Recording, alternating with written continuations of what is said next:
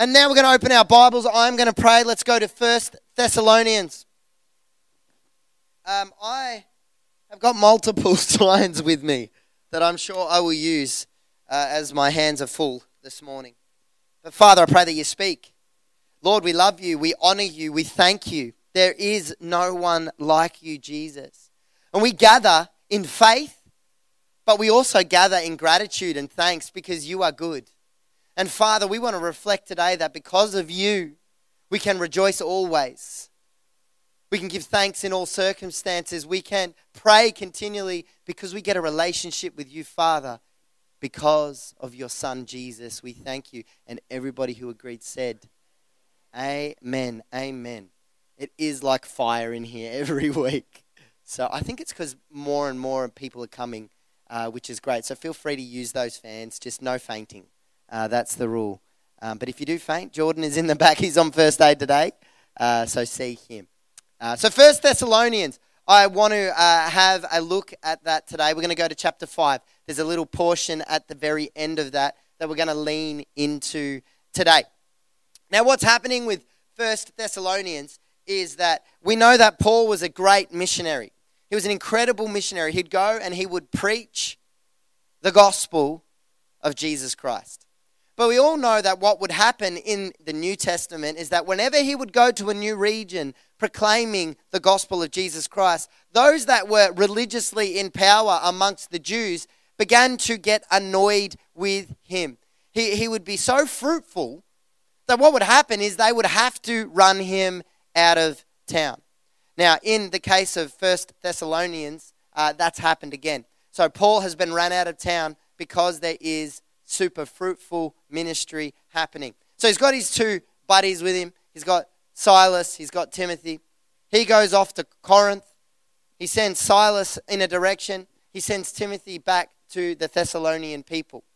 So he's there, and a short time later, he returns to Paul. They meet up in Macedonia while Paul is with the Corinthians. Now, when you're looking at the Thessalonian people, there's complexity that's going on. Uh, we know because of archaeological findings that there's heaps of little statues and little Greco Roman gods. So the actual culture that was there was spiritually uh, pluralistic. They, they had a heap of different gods. And we see actually in one of the slides, if you want to go to the next slide, uh, that they begin uh, to turn to Jesus. And one of the reports that Timothy brings back as it says, For they keep talking about the wonderful welcome you gave us and how you turned away from idols, those Greco Roman gods, the little g, to serve the living and true God. So there's incredible stuff happening within their community. Now, we know in First Thessalonians that Paul brings back a, a mostly positive report. Hey, they're going really well. They're responding like this, they're turning to Jesus. However, he does bring Paul some concerns. He says, you know, mostly good, but there are a few things that I'm worried about. He goes, one, they're questioning your validity as an apostle uh, and, and your message. There's some people that are trying to cause trouble around that. That's one of the issues. The second issue that he brings to Paul is he says, they're Christians, they're following Jesus, and they're actually under quite a bit of persecution. They're having a hard time. And that's a concern to Paul. They also bring to Paul that there are some people that are worried about what's happening to the people that have died when Jesus comes and the resurrection comes. And they're worried about that, and Paul obviously begins to educate that the resurrection uh, is, is not only for the living, but it's for the dead. And then the final one uh, that Timothy brings to him is it's a pretty immoral society, and they're going to need some coaching and some teaching around living a moral and righteous life. So, First Thessalonians, this is why Paul wrote the letter, for those reasons. So he writes the letter to them addressing all of those things and we land now in First Thessalonians chapter 5 verse 12 where we get this absolute gem of leadership. It's loving, it's encouraging, but it's actually about the Christian community when they gather and the Christian community when they gather to worship God. And it actually sets the kingdom culture around what they should be doing. Now, really, what Paul is saying to them is you've actually you've got to live an opposite cultural life to what's going on around you. Have you ever been surprised by somebody who has who, who has acted in the opposite way to what you expect them to? Uh, has anybody ever had that? I remember when the first Hope Tour had finished. Now, listen, we, we are an open and transparent church, so I'm just going to let you know that as your pastor, I am not perfect. Can I wave a little thing, please? Wave that around. Wave, give that a good wave. So, would you believe? Now, I'm not blaming you people. It happened during the week. I say you people, my family. That sounds like you people. So negative. You people. But the you people was obviously somebody during the week using the conference center They opened their door into my car. Yeah, yeah, yeah. Whoever went, oh, was that Bronwyn? Stay in the front row more often. You are the best. That's how I felt. I was like cheesed. Do you know why I'm cheesed? Because I want to sell the car and now I've got to deal with an issue. So I was annoyed. And I was thinking, man, if I had seen that person from my office, I would have wound open my window just that little bit and I would have yelled at them. But I thought back to the time that Hope Tour had just finished. Don't know if Jean and John Tom are here today. I love you both. And as we were backing out of the Sunday and I was emotional and I was talking to April and I was thanking the Lord, I backed right into their car. Don't wave any amens at that. Put the sign down. Oh, no, a crying sign. I appreciate the crying. I appreciate the crying. I see that. I see that. That's laughing. They're laughing. It's a laughing sign. Clarity, the tears are tears of joy. But you can make them whatever tears you want to make them. I felt empathy. And I remember getting out of the car, and I remember the opposite reception from John and Jean. It was like they, it was like, hey, you're tired. Be encouraged. Don't worry about the car. You're fine. I actually was like, man, I needed that. Uh, if I had realized that was coming, I would have backed into the car way earlier. You know? Uh, it was incredibly encouraging. It was the opposite to what you would expect to go down in our society. I remember six or seven years ago, uh, it would have been more than that, eight years ago, when we finally purchased the land here. And we were celebrating it. And we had just told the church and we had shown them designs and we were so excited. And then the next week, Pastor Nick comes into my office and he sits down and he says, There's a covenant on this land for no place of worship. That can't even be challenged at the Supreme, uh, at the local council. That has to go to the Supreme Court. You all know our journey. We, we, we got the covenant lifted at the Supreme Court. But in that moment, I was so flat. I still remember going, oh, what does that mean? Is that a waste of money? Are we going to be homeless for longer? You know, we refer to the Mill Park days as the Mill Park days because they were a time. And I was like, what does that mean? And I remember Pastor Nick saying there's one thing we need to hold on to. And I was like, yeah. What's that one thing we need to hold on to? And he said, gratitude. He said, we're grateful and I'm grateful, and we need to remain grateful as a people. We're even in this position. It was the opposite to what you would expect. Effectively, that's what Paul is saying to the Thessalonian church. He's saying, You're persecuted, but have joy. People are going to give you a hard time, but love them. You may feel down and cast down, but that is not the culture that you are to live in because there is a kingdom culture when it comes to trusting in the sovereignty and the care and the goodness of God. There is a culture that we will hold as the people of God. And we won't lay that down no matter the circumstance. We need to have the opposite culture. So, what happens is in writing and teaching and leading, this church and this gathering of people, we land now in verse 12. So, why don't you open your Bibles? And if you don't have your Bibles, it will be on the screen. But I want to encourage you get out your phones, bring a paper Bible, um, and do it. But before I read, uh, I would love uh, at some point in the next few weeks. Uh, we've officially named the Flannery Room Mama Marie. So the sign went up this week. So why don't we thank the Lord for Mama Marie and Dale? Come on, we can do better than that. Woo! That's good. Hey, if you run into Justin Hooper, you encourage that man. He is a great leader, and it is a massive faith step. I remember the other week we were in a cafe, and he just began to talk about how grateful he is that, that the Lord has called him uh, into ministry. I may have shared this the other week, and it turns out we've employed another emotional Italian because he started getting all quivery lip and eyes, and we were having a moment. It was incredible, but encourage him. It's a big role, it's an important role. You know, we average a lot of kids. I was going to say, I don't know the average. Geordie's not in the front row, but it's between 60 and 100 young kids.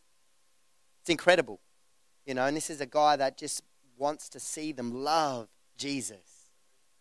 I'm going to talk about that now. So it says in verse 12, We ask you, brothers and sisters, he's asking, to acknowledge those who work hard among you, who care for you in the Lord, and who admonish you. Hold them in the highest regard, in love because of their work. Live in peace with one another. Now, a kingdom culture Paul is talking about is actually honoring leadership. And I think our church does that really well, but we need to continue to talk about it. But what I see here in the scripture is something that's important. Our value should be this we don't honor because of title. It says there in the scripture in verse 13, because of their work. We have people throughout this church not just myself, not just the staff, connect group leaders, youth leaders, that are praying to see people fall more in love with Jesus every day. They toil and they prepare and they seek God. And because of that work and that desire to see us grow to be more in love with Jesus, honor should follow every time. And when I thought about that, I really began to seek the Lord, and I, I, I felt there in my spirit the understanding that, that honor should be part of our culture, hey? Honor should be part of our culture. So, I want you to get these ready. Because there's a few things. Uh, there is a, a, gentleman in this church that I don't just want to honor him because he serves UniHill Church well, but I actually want to honor him because he serves Jesus well.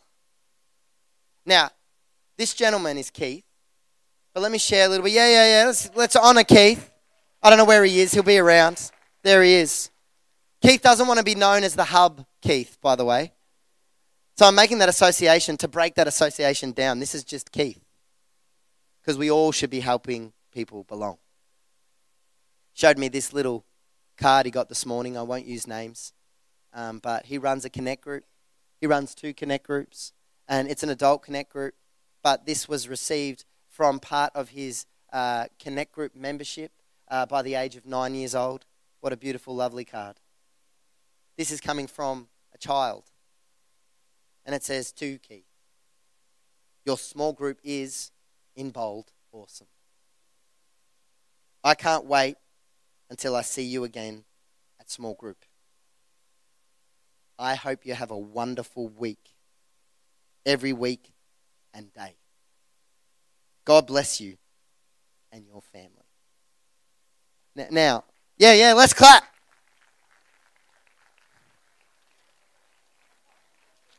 Tap five people around you, just hit them with it. Hit them good. No, don't do that. I can't believe you did listen. Thank you for being all in. That was hilarious. There's just some people I've been waiting for this moment for years. But isn't that, isn't that interesting that a nine year old carries an incredible culture of honor? Keith runs the Connect group. He toils and works hard. Because of the work, honor should follow. And what's happening is there is a child and a family in our community that understands that honor and encouragement is important. That should be the culture. When you come here, I want to encourage you to be looking for people to encourage.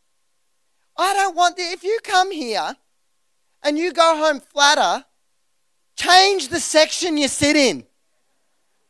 Find some people that encourage you in your faith journey. Remember, uh, as it goes on to say in the scripture, uh, which is interesting, live at peace with one another. He's referring to the fact that we should all get along, leadership and under, everyone together. We should be honoring. Because we know the whole concept of leadership when it comes to Jesus is that a true leader leads from behind, encourages and releases people. Who are you doing that to in your world? If you are waiting for people to ask you how you're going, get in front of them with an encouragement. So I want to ask Tara and quickly come up. Um, Taran, uh, I'm not even sure if the person is here, not here today, but doesn't matter. Bring them, bring it, come up anyway. And uh, there's a lot of people now these days, so uh, if she's not here, we'll send her the YouTube. Uh, but we want to honor someone. Get ready, everyone. Get ready. Everyone, get ready. You don't even know what it is. We're going to be like, we want to honor the the the homeless cat, and you're like, oh no, no, no. Awesome. Um, so, because I now have the microphone and the camera after this, if it's cool, Pastor, I'd love to take a huge family church photo with all of us holding our signs. Is that cool? Awesome. Can you? I'm just gonna. Correct. If you do not want to be in that photo, which may end up on social media, you may move to the side. Um, so, I want to honor someone in our community this morning. Her name is Nola Klutchkovsky. Um, she, I don't know, is she in the house this morning? Nola, where are you? You are here. Do you want to stand? We want to honor you. We want to honor you. So, Nola, uh, you may have seen her up here the other week. She graduated from Alpha, which was awesome. She also diligently brings her children to youth every single week. She serves on the coffee team. And recently, she actually invited me to a theatre show. And I don't know if she was just like saying this flippantly and being like, oh, yeah, you know, God told me to invite you. But isn't that an amazing thing to do? Can't we be more like Nola in that regard? Did God tell you to do something? Go do it. You know, how awesome is that characteristic? So we just want to honor you. Thank you personally from me and us as a community because you're awesome in this kingdom of God. That's. Come on, let's thank the Lord for Nola. Oh, yeah, photo. Photo. Now, a plan that came on the fly. If you don't want to be in the photo, watch it get educated. Simple. Simple. Works. Don't move to the side. That takes too long. Bam. If you're not happy with that, bam. Either way. All right. Awesome. Awesome. Thank you, Taran. Okay, let's keep moving. So, the first kingdom culture that I want to talk about is honor. Okay, second one is accountability. Accountability is important. No one actually feels comfortable with accountability, but I want it to be a part of our culture because here is the crunch line accountability makes you better. Accountability helps you to keep going. You know, recently, um, my brother and sister in law have been on a weight loss journey. It's been incredible. They've lost, like, between them, upwards near 75, 80 kilos between them. Um, have I added 10%? I've added 10%. What do you reckon it is? I added more than 10%. A lot of weight, 60, 65 uh, kilos. But what happens is they were in it together. They went on that journey together at the same time. And when one was weak, the other one held them accountable. When one was tired, the other one was able to say, hey, hang in there, get strengthened. So, what's happening here is that he's gone from we ask you, and now he's saying in verse 14, and we urge you, brothers and sisters, warn those who are idle and disruptive, encourage the disheartened, help the weak, and be patient with everyone. Warn the idle. Warn them. See, in this community, in some translations, uh, it reads as the lazy. Do you know, it's very easy in our culture to get comfortable and to actually come into this place only wanting to receive. But that's not part of the culture that we are. When, when you look at this context, uh, in the scripture previous in chapter 4, uh, verses 11 and 12, Paul is actually giving instruction to the community about working hard practically with their hands. He's saying, hey, at, the, at this portion of time, we all know that Paul's a tent maker. That's going on during this letter at that time. He's working with his hands to be able to minister. And what he's saying is warn those that are lazy. But also, contextually, when you look at it, he's also saying those that are being spiritually idle, lazy in community. Because you know that generally, if there is laziness going on, it can spread across all the areas of your life. And it actually says, warn the idle. When a car is in idle, it's not going anywhere. I remember when I was a young man, we were 21, 22. I'd served forever. I was, I was one of those guys that had uh, finished year 12. And I, I want to I wanna say this is what you do you join the youth team, you get involved. because you start to serve and disciple and release kids and encourage and strengthen them. And then when we weren't ready, we'd been married two years, out of nowhere came Kiara Beth. She just appeared. We were not planning, and she was there. So all of a sudden, I'm now a parent. And you know that when you have a kid, you're more tired than you used to be. You're more tired. Whoa. So you know what I did? I started thinking about myself. I pulled off teams. Now, I'm not saying that to young parents. There is a survival period of time. Hallelujah. Just survive. We are with you. We are in there. I don't care how long that takes. Just get through. Keep breathing. We love you. We get it. We get it. But what had happened is that season had come and gone, and we were getting great sleep, and I was full of energy, but I was also out of rhythm. So, my best friend, Josh, who I grew up with, he's currently an elder at Grace Church, the church that we grew up in Geelong. He is a guy that inspires me. He's a guy that he felt called to business so that he could tithe more and above 10% to release kingdom ministry. And you know what? That's what he does. He's a financial consultant. He's an incredible guy. Him and his thousands of children. He's got so many kids that just go to church every week. And uh, he serves faithfully. But back 16, 17 years ago, he comes to our house. It's a Friday night. And he says, Hey, I'm rejoining the youth team. And I said to him, Good for you. And he called me out. He called me out. He said, Bro, I think you should be as well. You've gotten lazy. And guess what happened? I was so offended. Like, how dare you? You don't know my world. You don't know what I carry. You don't know the things that I've got to work through. Get out of my house. I didn't say that part of it. In my heart, I did, though. In my heart, it was there.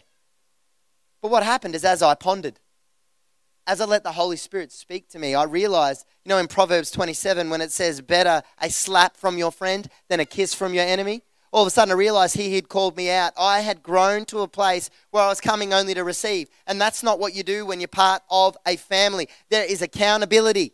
And that accountability in this scripture says, warn the idle. I'm going to warn you that if you keep going down the road you're on, you could end up in a place that you don't want to be. If you keep going down the road that you're on, you may grow cold in your faith because you are not serving, which is a vital component of your faith. Don't be lazy. But isn't it interesting that we all live our lives uh, and we learn to run at a pace in our society that is beyond what we should do, but yet often the priority of serving someone else falls to the bottom of the priority list? Don't be idle. Let's not be idle. Accountability. Now, I'm not saying this is license to go and start having a crack at people. Let's set some parameters. Have a relationship, have some jolly fruit and evidence in your life that you are okay to actually say what you're saying. Because you know what I mean? It's like, hey, you're being lazy, you know. Oh, you want to do that? Nah, man, I can't be bothered with that. That's not going to work for us here. Accountability comes from a lifestyle that is honoring God and is actually something to follow. Okay, so then it rolls on. It goes on to say, now, after that, encourage the disheartened. Now, there's two things happening within the context of this community. The first thing, disheartened because they weren't sure about what was happening with people that had passed away. So they're like, when Jesus comes, we know that the, that the living will, will, be with him, but what happens to the dead? And obviously, Paul addresses that in there, saying, no, the dead will rise first, and, and everyone will, will be with Christ. Um, so they were disheartened about lost ones because uh, there would have been some pretty uh, intense persecution going on. But also disheartened because they're living in a pretty rough period of time. Disheartened. In the Bible, in the ESV version, it's very interesting that it actually talks about be patient with them all. Because then it goes on to say, help the weak, which is very different. Warn, what's that? That's verbal. Encourage, that can be verbal and practical. Now it's saying help the weak. Help the weak. Now remember, the society that they're trying to navigate is very immoral. And potentially there are people, men and women, that are struggling with immoral activity. It's not saying because their life isn't perfect, excommunicate them, kick them out. It's actually saying the opposite practically help them. When we're in community together, there is accountability. The accountability is that we want you to not be idle. We want to help you in your struggles and we want to encourage you when you're cast down. Encouragement is incredibly important. And then it says in the ESV version, it says in the NIV, it says, be patient with everyone. But actually, in the ESV, it says, be patient with them all. Be patient with the lazy. Be patient with the downcast. Be patient with the weak. Be patient with them all. Uh, one of the cultures of our community should be that we thrive on being resilient, loving, caring, patient people. Because from me to you, no one in this community is perfect. And we want to grow it with imperfect people that are learning to love Jesus and become more like Him. But there needs to be accountability in this culture. Culture of honor. From honor flows to accountability. And then it goes on to say in verse 15 make sure nobody pays back wrong for wrong, but rather strive to do what is good for each other and for everyone else. Make sure that nobody pays back wrong for wrong, but always strive to do what is good for everyone else. It's an opposite culture. It's an opposite culture. Do you know, in this culture, uh, at the time in the Roman world, it, it was actually legitimate and, and necessary to pay back the person to socially redeem yourself. So if you'd been hurt and you'd been persecuted and that had a crack at you, it was socially acceptable for you to go, I'm going to mess that person up. I'm going to give them a hard time. I'm going to avenge them so that socially I can then be put back in the place that I need to be. Paul is addressing that very, very clearly here, saying, Do not do that. Love, even when the persecution is deliberate. Because it comes down to a matter of trust. You know, really, when you think about it, you want to avenge someone for your own pride. They hurt me, I want to make them pay. So, you know that when you actually leave things to God, it's not a sign of weakness or avoidance, it's actually a sign of faith in your life. They hurt me, but God, you're in control. They persecuted me, but my faith in who you are is greater than my desire to see myself redeemed because I've already been redeemed. His name is Jesus. So when it comes to winning, I've already won. Paul is saying very clearly in a culture that's about payback, that is not who we are. That is not what we do. And then it gets to one of the most preached portions of Scripture that I absolutely love. It says, Rejoice always, pray continually, give thanks in all circumstance, for this is the will of God or for, of Christ Jesus. For this is God's will for you in Christ Jesus. In Christ Jesus was always earmarked with Paul's writing. It comes back to Christ. And because of his goodness, we have the Holy Spirit. Because of the Holy Spirit, we are able to live a life that, despite everything telling us we shouldn't feel the way we do, we do because it's supernatural. Because the Holy Spirit is helping us. See, here it says, rejoice always. Rejoice always.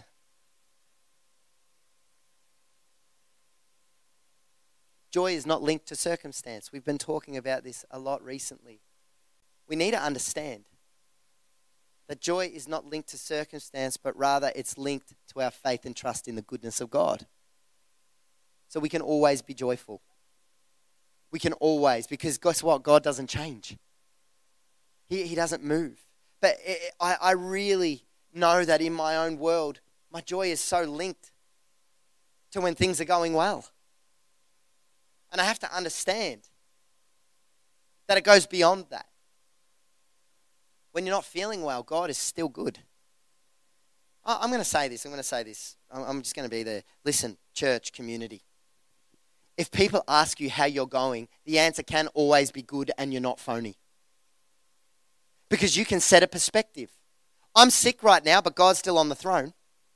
I remember when Mark Roshine, uh, many years back, ended up with a significant ulcer. Uh, it, it was a cancer. And I just remember saying to him, How you going? And remember the faith flowing out of his heart. Why? Because he knew this was a circumstance, but that wasn't the source of where his joy comes from. His joy comes from the Lord and his trust and faith in him. Now, God redeemed his body. I remember just asking him, uh, you know, how he's going. But what I used to always glean from him, it was that faith and it was that trust and it was that joy. You can have a bad day, shouldn't affect your joy. Because what we celebrate is the goodness of God and our redemption through Jesus Christ, not our circumstance. Hey, you understand what I'm saying? Oh, no, you know, the political uh, agenda of our country is heading in a bad direction, you know, and a lot of people, you know, I agree with that. However, God is still good. He's still on the throne. My trust and my joy is still in Him. Relationships are in trouble, but God is still good. My finances, the cost of living, why are bananas so expensive? God is still good. Because joy, rejoice always can happen because God is always good. God is always good. Maybe in this community, when it comes to accountability, you need to remind people of that. You know, oh, you know, my knee and my hip and my headaches and you know, and that's just my wife. I'm just kidding. I'm kidding. I'm kidding. I'm kidding. You are the greatest source of joy to me. In the second to Jesus. Second to Jesus. You are wearing my socks. But other than that, other than that, those things come off when you don't use notes. This is what happens. Thank you. Move on. That's what I'm going to do. Joy is linked to the goodness of our God. Amen. Then it goes on to say, pray continually. I'm going to give you an example of what that looks like. Paul Allen, where are you? If you want to head down the front, coming down the front.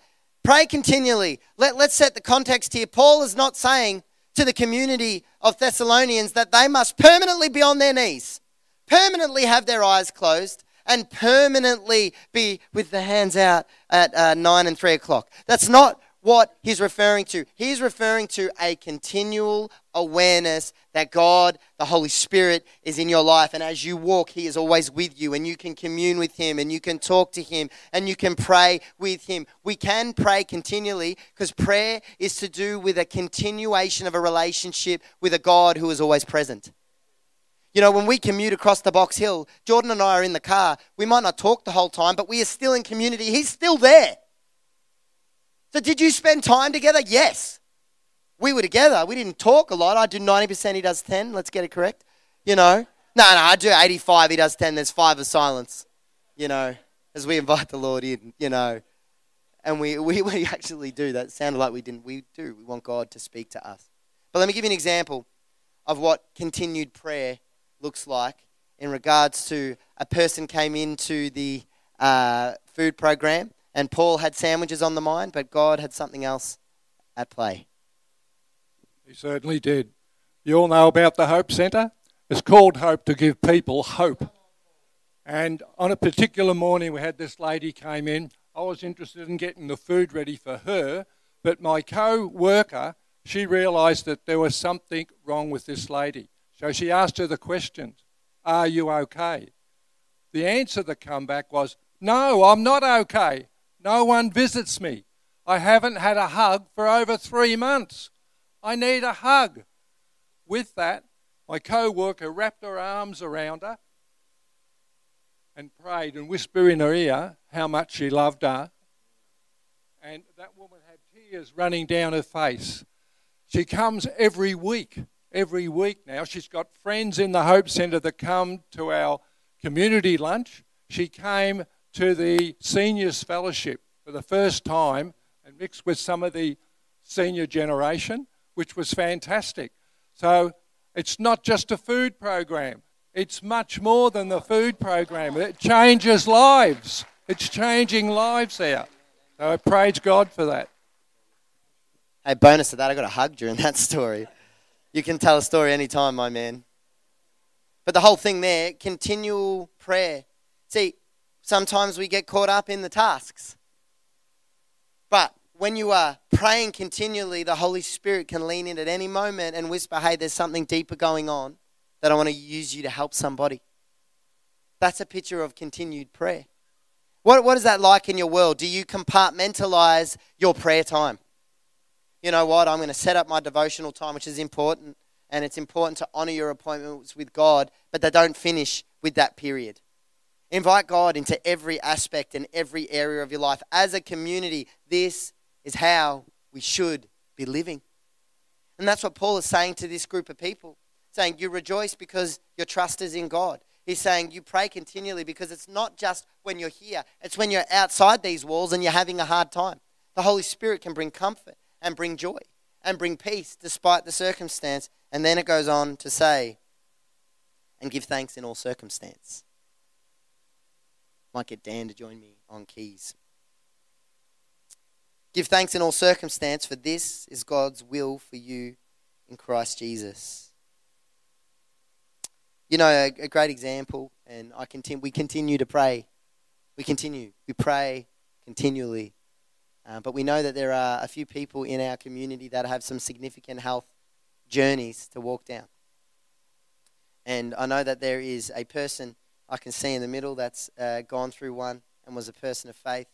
Uh, recently, uh, when Colin Hendry, a dear person in our community, had been diagnosed with cancer, I, I texted him because there was abundance of phone calls. I still remember reading the text. He said, Look, I'm, you know, started chemo, I'm a little bit nauseated as to be expected, a little bit of this. But in the text message, it says, But I'm so uplifted by the scriptures and the encouragement of our community that they keep sending, and I feel so upheld in prayer. I couldn't believe it. Give thanks in all circumstance. We're given heaps of examples in Scripture. If you, if you were to look at the book of Job, chapter 1, verse 27, it's that famous scripture of Job saying, Naked I came in and naked I'll go out. God gives, He takes away. But bless the Lord. In all circumstance, give thanks. Give thanks. You know, there's a commentator called Leon Morris, and he talks about rejoice always, pray continually, and give thanks in all circumstances. He says this isn't three attitudes, he says it's three elements of the one attitude we should hold as believers. We should have the expression of all of these things in our life. And, and the more I ponder them, they, they kind of flow into one another. You know, you, you rejoice always as you commune with God and, and then by communing with God, the Holy Spirit helps you to give thanks in all circumstances, but then brings you back to rejoicing always. There is a cycle and there is a loop, and if you miss out on one, you avoid the next step and the return. We need to be thankful. We need to be thankful. You know, you know, an example being, um, you know, and won't overshare, but we, we had uh, somebody on um, our eldership remind me this week, we hadn't had an insurance increase here for multiple years about 10 years. And then recently it had to be reevaluated. It went up a lot. So guess what, Mr. Italian emotion, he's in his, he's in his moment. He's in, you know, the ash and the, you know, I'm sulking. One person comes to me and goes, Isn't it a blessing that we have so much property? And then I was like, Ugh, thanks in all circumstance. Then another one comes to me and goes, Isn't it amazing we really didn't have a rise for a decade? I'm like, Shut up, get out of here. I'm like, why you going to be so thankful? We're going up and you're going up and I'm trying to come with you. But you know why? No matter what the world throws at us, it can't change the love we found in Jesus Christ. When I look at this scripture, it, it, this is the concept we have to understand. It's not because we know God uh, that you uh, should and, and that you have to have a cup of concrete and be joyful always and you know, be thankful always and continue to pray. It's not that, it's actually because of the Holy Spirit, we are enabled, we actually get to. So when the whole world is thinking one way, we are in the world, but we're not of the world because we know where we fix our eyes and we fix our faith. It's on Jesus. So, my heart for today, and for you is this is our community, this is our culture. We will be a culture of honor. We will be a culture of accountability where we warn, we strengthen, and we help. And we will be a community that remembers to rejoice always because of God's goodness, to pray continually because I want the Holy Spirit in every area of my life, and to give thanks in all circumstances because His goodness doesn't change. Remember it. So, my simple application for you is go and strengthen your community. Go and love the people around you. I'm going to keep returning to this because culture leaks. You have to keep topping it up by talking about things. Encourage the people around you. Ask the Lord to give you a word of encouragement for them. Can we all stand in this moment?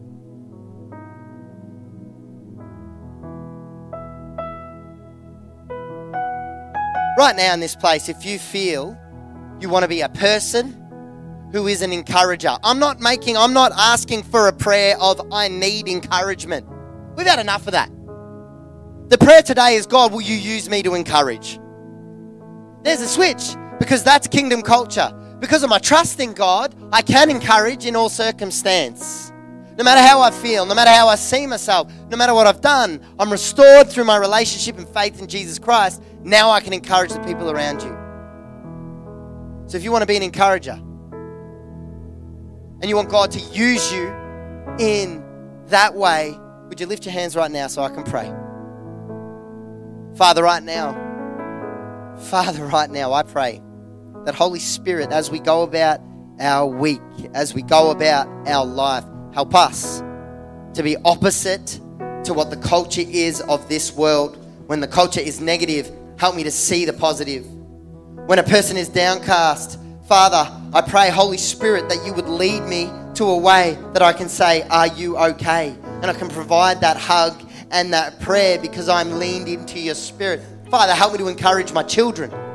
Father, help me to encourage my parents. Father, help me to encourage my siblings, my colleagues, the person that I have to pay the fuel money to, the person at the checkout, the person I walk past when I walk. Father, I pray that as I listen to you, Holy Spirit, you will help me to be a light in a dark place because I want to bring glory to your name. Father, I thank you that the church of the Thessalonians was in persecution. However, it grew, it was fruitful, it spread because despite that, it was a kingdom culture. Help us to be about your culture and your business and your kingdom agenda. Because we honor you. Because we honor you.